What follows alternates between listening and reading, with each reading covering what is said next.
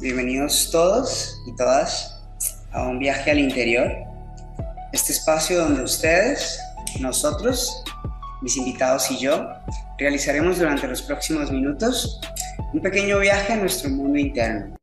En el episodio de hoy tengo la maravillosa oportunidad de tener como invitado a Perkys. Perkys es un artista colombiano radicado actualmente en Madrid.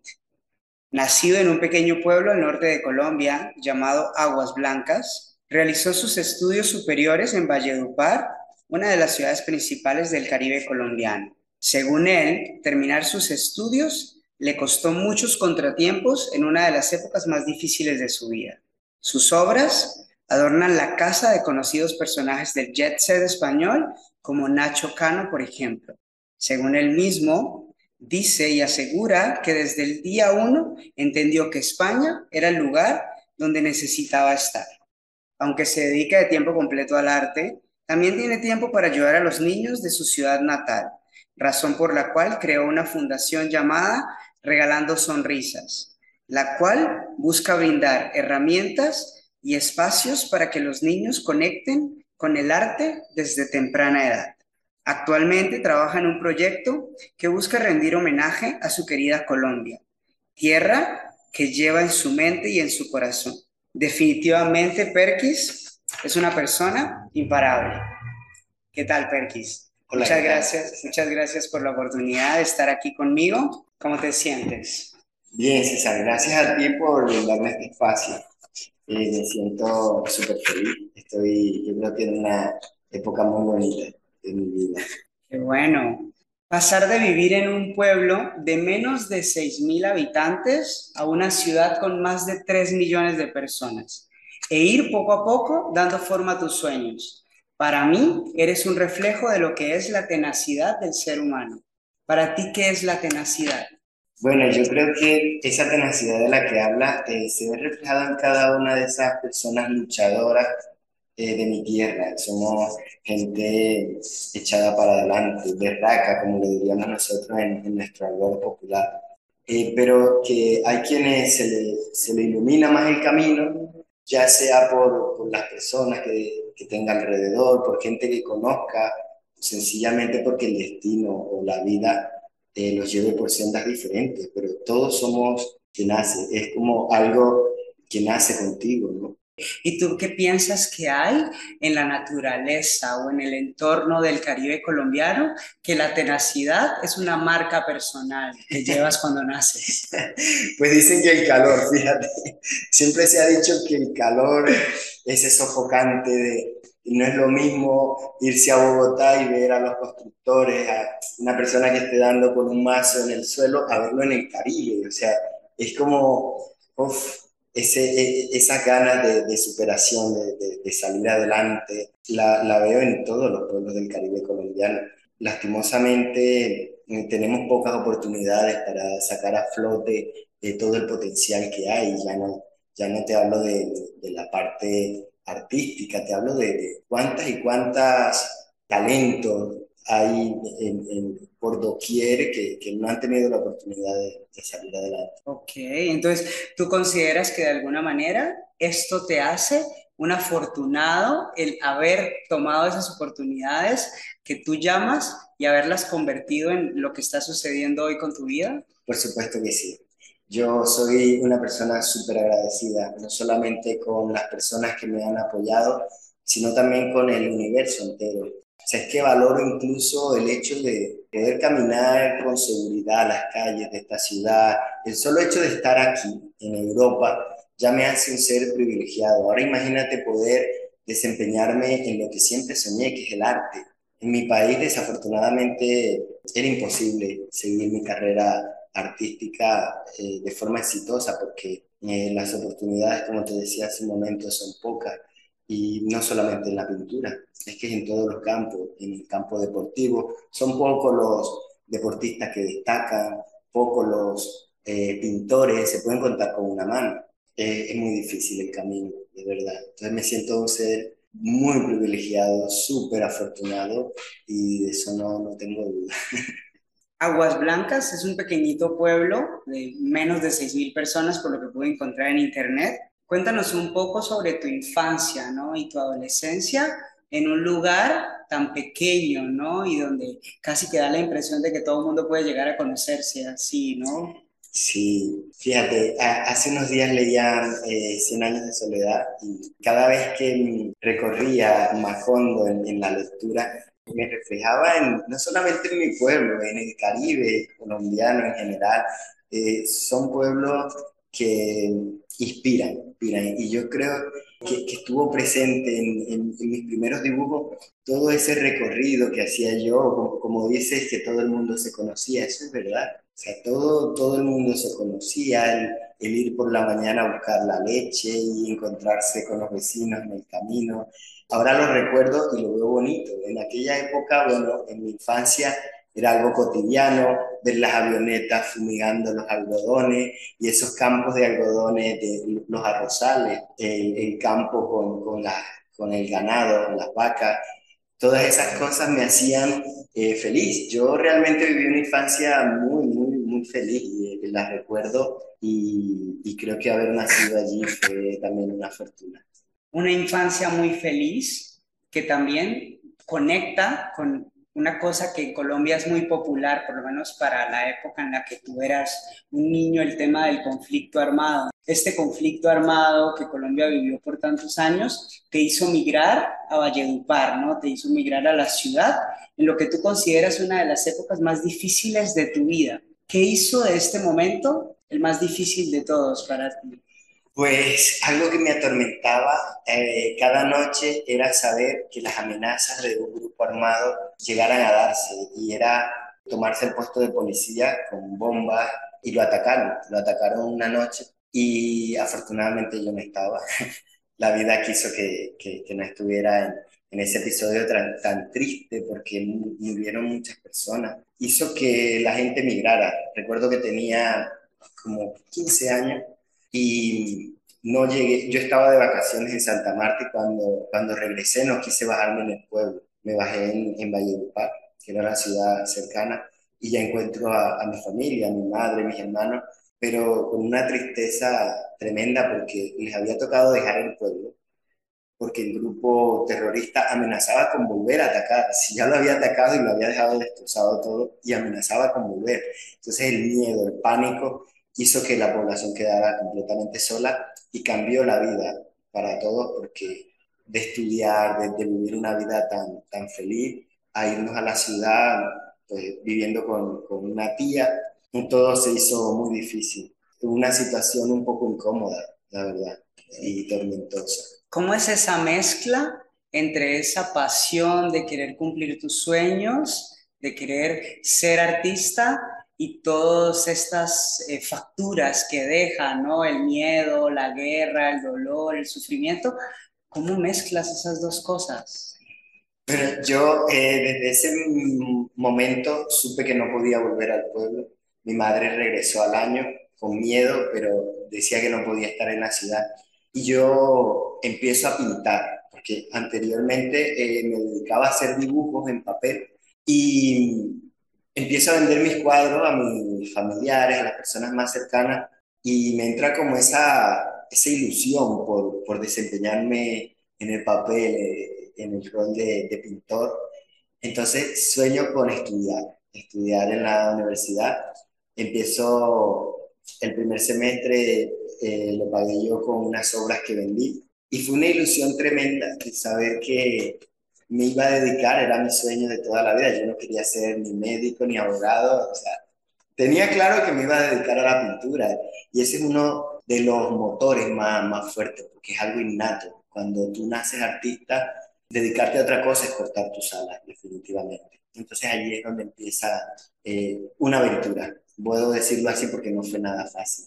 Cuando, por ejemplo, tú tienes, ¿no?, toda esta historia, todo este trauma, ¿no?, todo este miedo, todas estas cosas que me imagino que vives después de una situación tan fuerte, ¿tú dirías que el arte de alguna manera fue como limpiando esos traumas o reduciendo el impacto y poniendo un poquito más de luz en esos sueños y en esa ilusión que tenías? Bueno, paso a dejar de tener ese trauma porque ya vivo tranquilo en la ciudad a tener un desespero porque la universidad y todo lo que conllevaba, los gastos que conllevaba estudiar, corrían por mi cuenta. Entonces yo no trabajaba.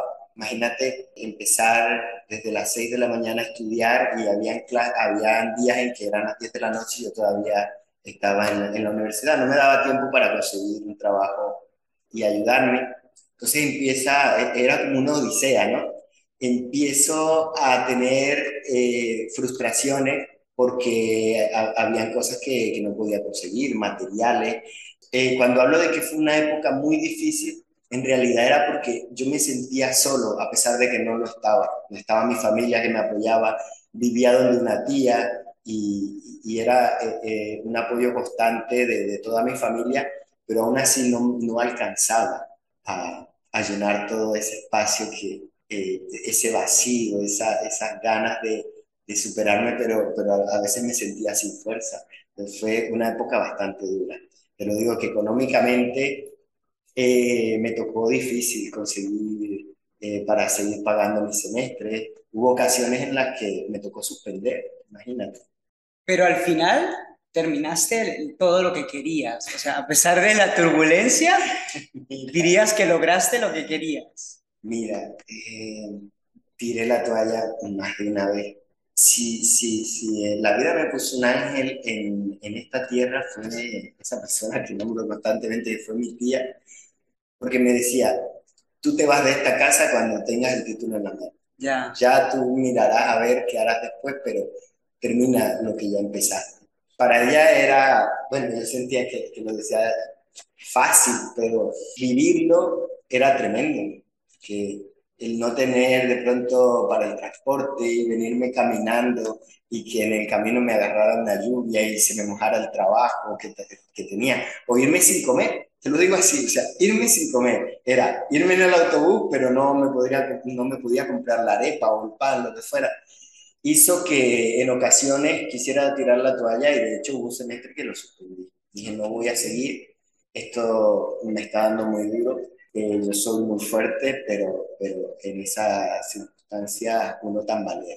Claro, yo imagino que por la edad que tenías, que eras muy joven, es fácil, ¿no? Muchas veces abrumarse por todas estas cosas que te pasan, ¿no? Tal vez a esta edad es mucho más fácil ver las cosas, pero a esa edad, pues, obviamente no se cuenta con muchas herramientas. Si miraras en perspectiva, ¿no? Todo esto que me acabas de contar, tu infancia, toda esta experiencia en Valledupar, el tirar la toalla y demás, si miraras en perspectiva todo esto que te sucedió para conseguir tu título, ¿en qué persona te convirtió todo eso que tuviste que experimentar durante esos años tan conflictivos y tan difíciles? Me ha convertido en una persona hipersensible, ya de hecho lo era. O sea, cuando veo que una persona está pasando por una situación tan difícil, me veo reflejado en ella y mi corazón se arruga. O sea, lo que le llaman empatía. Entonces me convirtió en una persona más empática, más solidaria. Eso hizo que fundara en Colombia Regalando Sonrisas, que es una organización de ayuda social. Y también me hizo más fuerte. Sí, de hecho, pienso que en aquella época... ese niño debió haber pasado por todas esas circunstancias para ser lo que soy. Porque si no hubiese sido así, si me cae todo del cielo, si hubiese nacido en una familia acomodada, yo creo que me hubiera dado igual todo. Estudiar, no estudiar, dejar la carrera, comenzar otra. Pero cuando las cosas las luchas, las valoras, sabes que ese parcial tienes que ganártelo porque si no pierdes tu beca.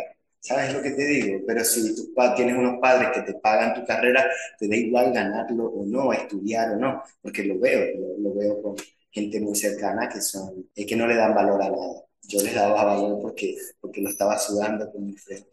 Y si lo piensas desde el punto de vista artístico, ¿cuál es el regalo para la vida de un artista? Esa fuerza y esa empatía que desarrollaste en esos momentos. El regalo más grande lo tuve en mi más reciente expo aquí en Madrid, que fue mi primera exposición individual en España. El ver a tanta gente reunida felicitándome y diciéndome qué bonito la evolución que has tenido, qué bonito. O sea, ver a tanta gente que me quiere admirando y apreciando, y ya no que la galería se llenara o que estuvieran allá apoyándome, es que luego el que te compren una obra para un artista es muy significativo, por lo menos para mí yo lo veo de esa manera. Es como cuando a un cantante le compran un disco o compran para ir a su concierto, o sea, el valor que tiene para un artista, el tener fans. Yo considero fan a todas esas personas que quieren un cuadro mío en su casa. Es el regalo más grande que me puede dar la vida. Ya que hablas de España, ¿no? Comentabas que cuando llegaste a España obtuviste mejores oportunidades, pero lo más importante es que desde el momento uno conectaste con esta sensación de que era el lugar donde debías estar.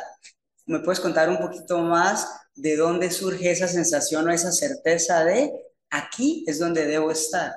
Las oportunidades para todas las personas, no solamente para los artistas, son escasas. Yo salgo de la universidad y empiezo a buscar trabajo. Lógicamente, como artista, sabía que me iba a morir de hambre, porque no vendía mis pinturas, y si las vendía era muy barata. Entonces empecé a buscar trabajo como profesor de arte y no me salía por ninguna parte. De hecho, hay que tener padrino, como se dice, para un puestecito. Por mucho que intenté, pues no lo conseguí. Entonces ya buscando una salida, pensé en irme del país, y lógicamente aquí en España tenía muchos amigos que me apoyaban y me decían, vente, no lo pienses dos veces. Estuve 2 años pensándolo. No fue fácil tomar la decisión de venirme, porque yo sabía que en el momento que me viniera iba a ser muy difícil regresarme entonces, y así lo hice. Y aparte, desprenderme de mi familia, de mis costumbres, de tantas cosas, pues ha sido muy complicado. Pero supe que debía estar aquí en el minuto cero o en el día 1, porque las oportunidades empezaron a lloverme. Después de vivir esa época de buscar trabajo, de que no conseguías nada, a llegar a un país en donde nadie te conoce, pero sin embargo empiezas a ver que la vida te sonríe, pues ¿qué vas a hacer regresándote? Entonces, es triste, pero es la realidad. Entonces dirías que esto que empezó siendo una decisión difícil y que te pareció muy difícil, al poco tiempo, ante tus ojos, parecía ser algo muy fácil. ¿O en qué momento empezó a ser fácil el decidir establecerte aquí y hacer una vida acá? Bueno, mira, te cuento que en los primeros meses fue de depresión total, porque yo me negaba a dejar mi familia y todas las comodidades que tenía. Pero cuando empecé a ver que surgen proyectos como por ejemplo el pintar un mural en la casa de un prestigioso artista, me hizo pensar que si yo quería dedicarme al arte, tenía que luchar para conseguirlo, ¿verdad? Y si aquí se me iba a hacer mucho más fácil conseguirlo, ¿por qué abandonar mi sueño? Los sueños se luchan, se trabajan día a día. Y si se me estaba presentando la oportunidad de vivirlo, ¿por qué desistir de ello?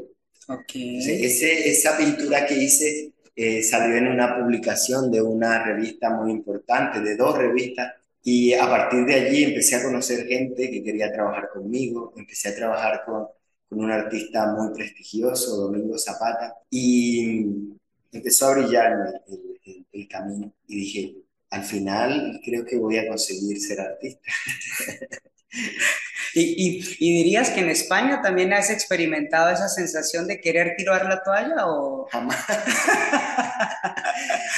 Jamás, César. Mira, yo todos los días de mi vida le doy gracias al universo, porque me levanto con ganas de pintar, y esa sensación hacía mucho tiempo no la tenía. En Colombia había desaparecido la inspiración. Esa es una historia que poco cuento, pero estuve muchísimos años sin coger un pincel, porque cada vez que me sentaba frente a un lienzo lo destrozaba, hacía cosas raras, no me salía lo que yo quería y terminaba llorando, frustrado, pero creo que era como la decepción de todo lo que me estaba pasando. Aquí es lo contrario, me levanto todos los días con ideas locas, con pensamientos bonitos, Si pintara todo lo que está en mi cabeza, no habría dónde meter tantas pinturas y no me alcanzaría un día para trabajar. Qué interesante. Entonces, dirías que tu obra, desde que estás en España, tiene un toque personal más de alegría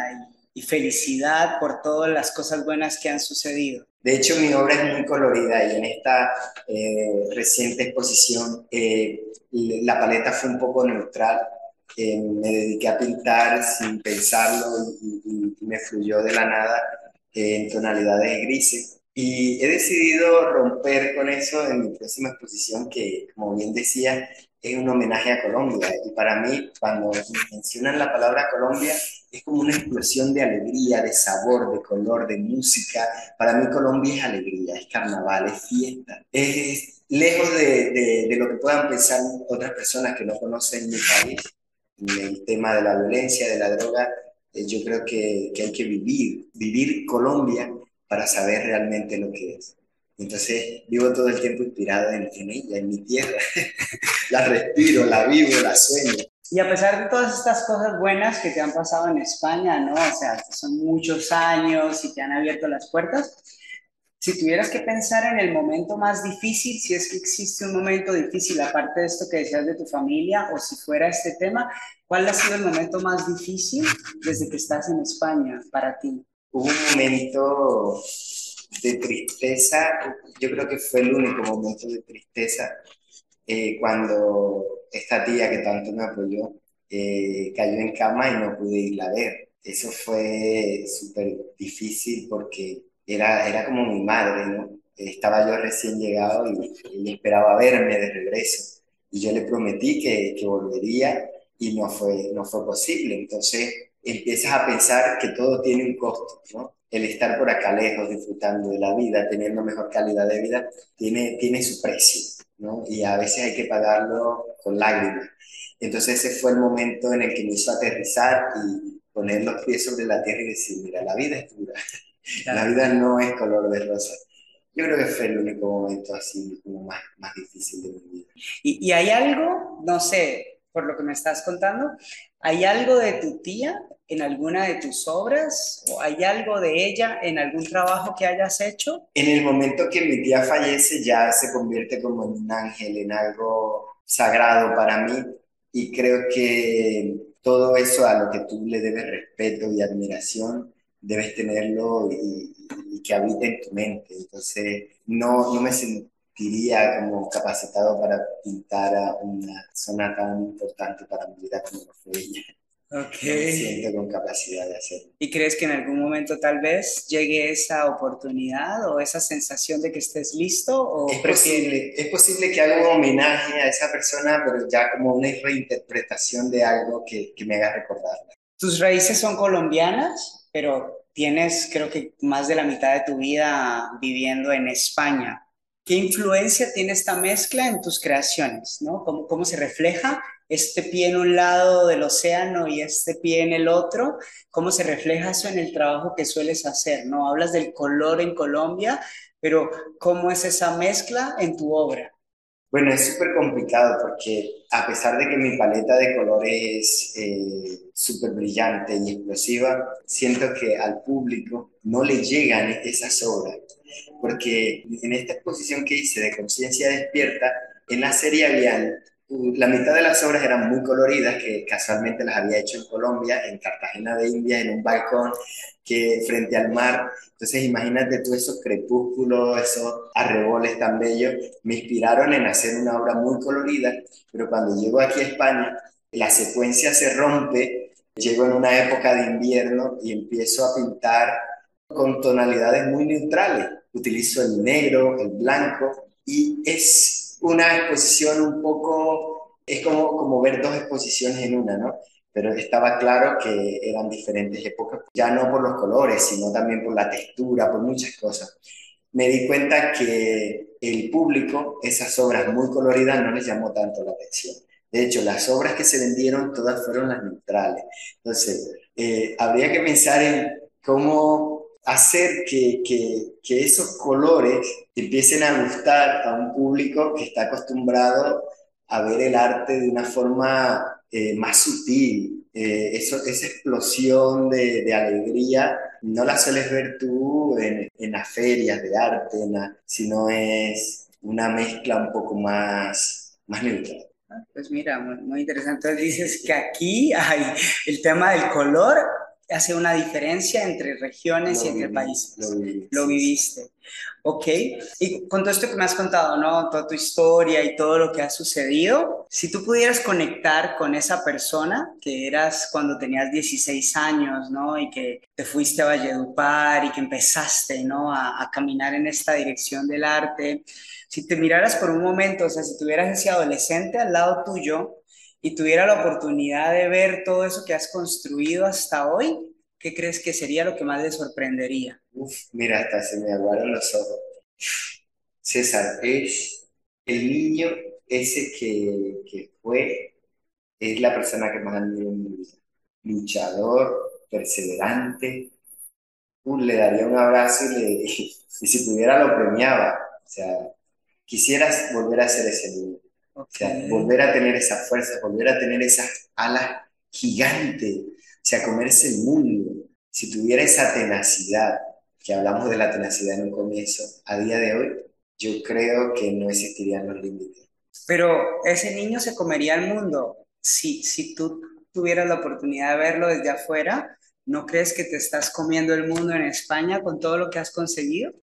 Te lo decía porque sin tener las herramientas que tengo a día de hoy, te hablo de gente cercana, controlar medios, controlar muchas cosas. Ese niño alcanzó tanto, o sea, en ese momento, él solito, con su gente más cercana.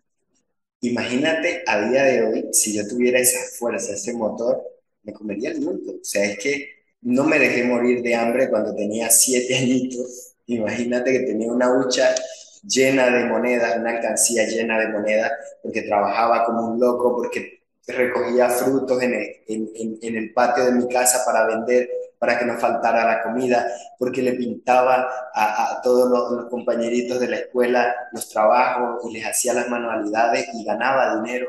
Es que era un berraquito. Pero que... un berraco, como dicen en Colombia. Sí.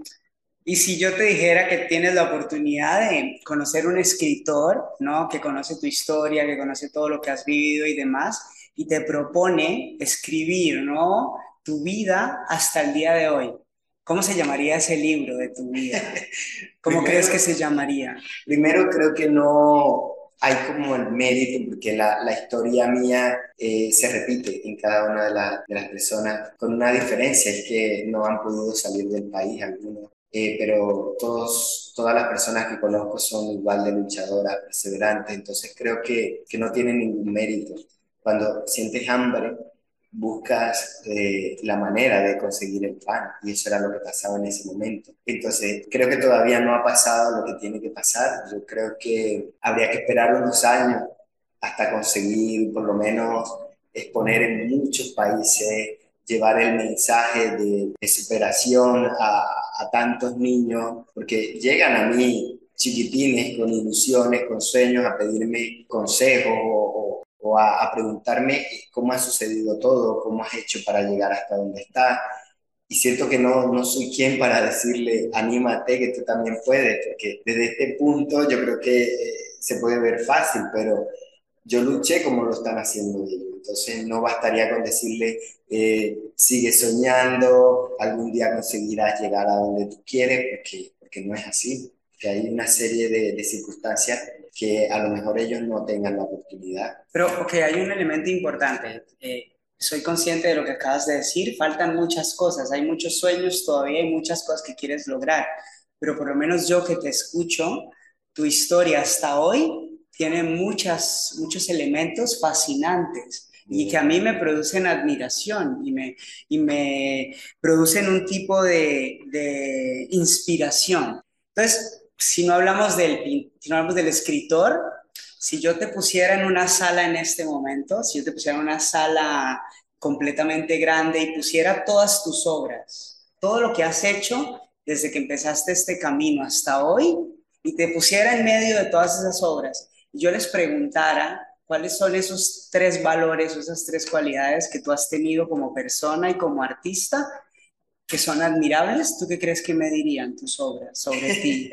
¿Qué me contarían? Uf, yo creo que una de ellas es la paciencia, el amor y la entrega también a lo que hago. Yo creo que, no voy a decir que la clave, porque no hay clave de nada, pero uno de los elementos es el hacer las cosas con amor. Entonces cuando, por ejemplo, se acerca un artista a decirme, no gastes tanto tiempo, no te mates tanto puliendo esa obra, porque al final no te van a pagar lo que tú pidas por ella.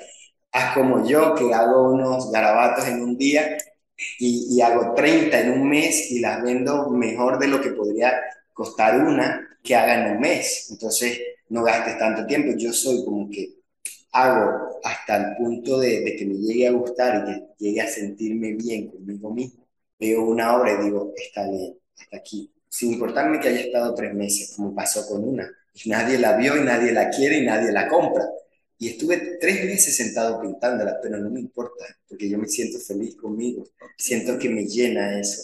Entonces yo creo que una de las cualidades, como la paciencia y el amor y la entrega por lo que hace. Entonces tú dirías que en tu obra está impresa ese amor, y esa paciencia y esa entrega. Desde luego que sí. Con todo esto que me acabas de decir, no sé, hay algo que me suena un poco y me gustaría preguntarte, ¿qué tan normal es para ti? O sea, ¿qué tan normal es para Perkys reconocerse al mismo sus esfuerzos y sus logros, ¿no? El resultado de todo ese esfuerzo que él hace y todas esas decisiones que toma y todo eso que suele poner su energía para lograr lo que logra, ¿qué tan fácil es para ti reconocerte a ti mismo esas cosas? Es muy difícil, César, porque en el momento que empiezo a pensar que el artista debe tener los pies sobre la tierra y debe manejar su ego a un nivel no muy bajo, pero sí como al nivel. Y los artistas solemos tener un ego que hay que trabajarlo mucho, entonces yo intento todos los días trabajar con eso y no dejo incluso que la gente empiece como a admirarme y a decirme cosas bonitas, porque digo no, porque hay artistas mejores, porque hay artistas que pintan mejor que yo, porque hay artistas con mucho más mérito. Intento yo mismo como opacarme y no sé si sea bueno, porque es como la manera de poder trabajar ese ego que tienen todos los artistas. Entonces quiero ser como natural, quiero que los reconocimientos lleguen por sí solos, que nadie tenga que hacer un esfuerzo por hacer un reconocimiento cuando no se ha conseguido un mérito, y yo siento que todavía no. Okay. Deben pasar muchas cosas. Pero entonces, con todo lo que ha pasado hasta hoy, con todo el camino que has recorrido hasta hoy, ¿qué crees que tendría que suceder para que logres tener los pies en la tierra, pero reconocerte a ti mismo, esas pocas cosas que ya has ido consiguiendo, que ante los ojos de los que estamos afuera resultan admirables? Pues fíjate que parece mentira, pero mi sueño más grande sería poder a través del arte ayudar a esa generación de niños que lucha día a día por conseguir sus sueños. Y te hablo de esos pequeños artistas. Tenemos un semillero en la fundación que veo en sus ojos y en sus manos y en toda su creatividad un potencial enorme, y que desafortunadamente si no hay una mano, un apoyo, se van a quedar estancados. Entonces yo siento que cuando yo haga un trabajo social potente, que llegue a todos estos niños, un empujoncito de poder ayudarles, puedo llegar a decir que el trabajo está hecho. Porque el arte, puede encontrar artistas muy buenos en todos los rincones del mundo, y artistas que han luchado, que se han superado con sus garras, y al final pues algunos lo habrán conseguido, otros no. Pero es que historias de superación las encontrarán en todos los rincones del mundo. Pero gente que quiera cambiar el mundo a través de las ayudas sociales, puede que haya mucha gente con intención, pero de ahí a que lo llegue a hacer es muy poco.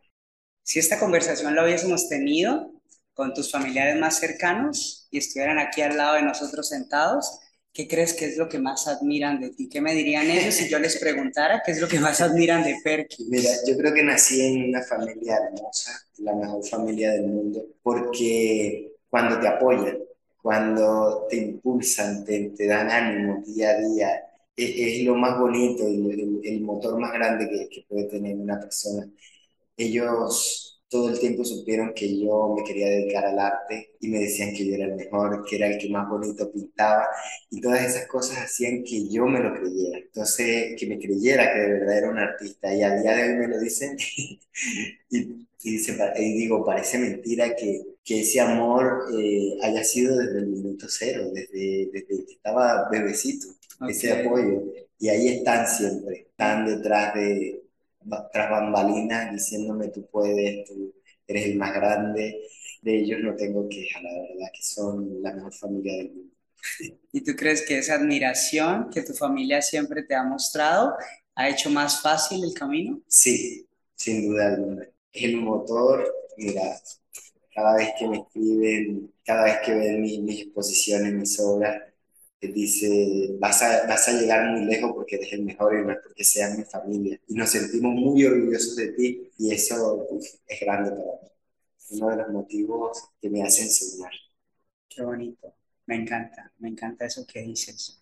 Si esta charla, digamos, la escuchara una persona, ¿no? Alguien que toda la vida ha soñado con ser artista, ¿no? Desde que era niño, pero por cosas de la vida, por circunstancias sociales...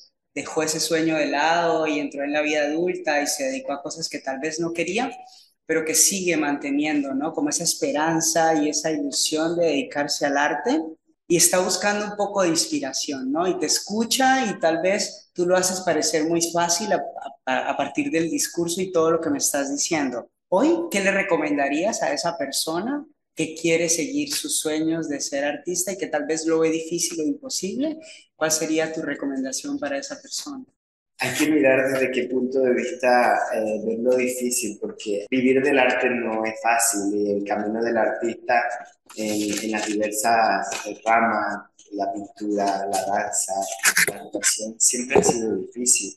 Entonces, aspirar, vivir de vender obras, es echarte mentira con decirte, tú lo puedes conseguir. No, o sea, yo no podría decirte que sigas luchando porque no es fácil, ¿no? O sea, se me haría muy, muy fácil decirlo desde este punto, pero es que llegar a conseguirlo es supremamente difícil. Entonces, la inspiración yo creo que a mí por lo menos me nace de la tranquilidad. Hay artistas que les nace de acontecimientos turbios. A mí me pasa totalmente lo contrario. Yo me voy al campo y de repente me siento frente a un riachuelo y empiezo a contemplar el cielo y los árboles que se mueven y todos los pajaritos que van volando. Y ya eso empieza a despertar en mí como una alegría de decir qué bonita es la vida, qué bella es la naturaleza y todo eso que respiro hacen que yo coja fuerza para crear, para inspirarme, ¿no? Entonces, esos momentos de paz creo que son los que hay que aprovechar para empezar a plasmar los sentimientos y todas las obras que uno quiera hacer. Por eso, pero si esta persona dice, yo me quiero dedicar al arte, ¿cuál sería ese primer paso o ese consejo que tú le darías de que viva o no viva del arte, se dedique a eso? ¿Cuál sería ese consejo que tú le darías desde tu experiencia?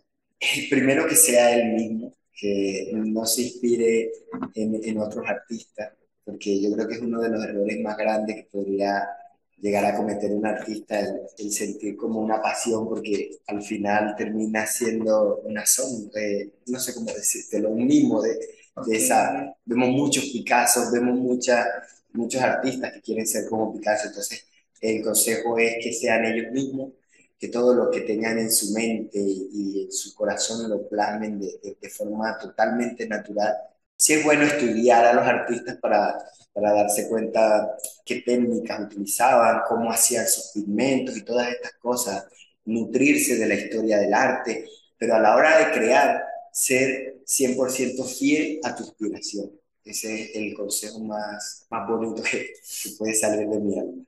Bueno, pues muchísimas gracias por tus palabras. pero sobre todo por tu apertura, ¿no? Y por la honestidad.